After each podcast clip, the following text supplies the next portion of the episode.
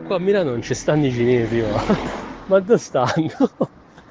cioè, e quando dico cinesi non intendo gente che viene dalla Cina o simili asiatici, cioè, intendo proprio i negozi casalinghi, qua non ci stanno.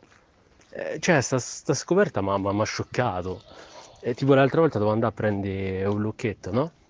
E chiedo un po', ma dove posso andare a prendere un lucchetto? Cioè, dove sta un cinese qua? E mi guardano strano. E mi dicono, boh, vai dal ferramenta. Io il ferramenta, cioè, io penso dal ferramenta non ci vado mai.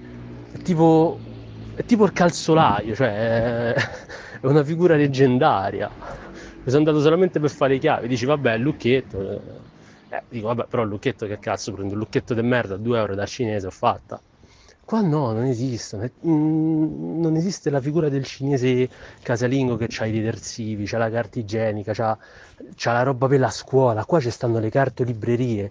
Le cartolibrerie io a Roma non le vedo boh, dalle elementari, penso tutte le cartolibrerie che conoscevo quando ero piccolo hanno fallito e sono state appunto rimpiazzate dai cinesi. Dici, vabbè, dovresti riflettere su questo. Vabbè. E... Però cioè, me mi hanno sempre salvato, tipo la domenica sera se mi serviva un quaderno o una penna così, ah, andavo dal cinese e ce l'aveva, cioè c'aveva tutto lui.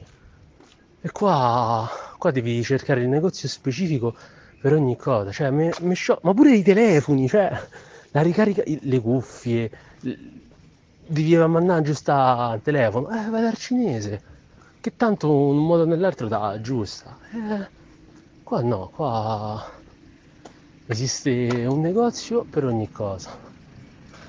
Forse è meglio, boh. Io mi sento spaesato.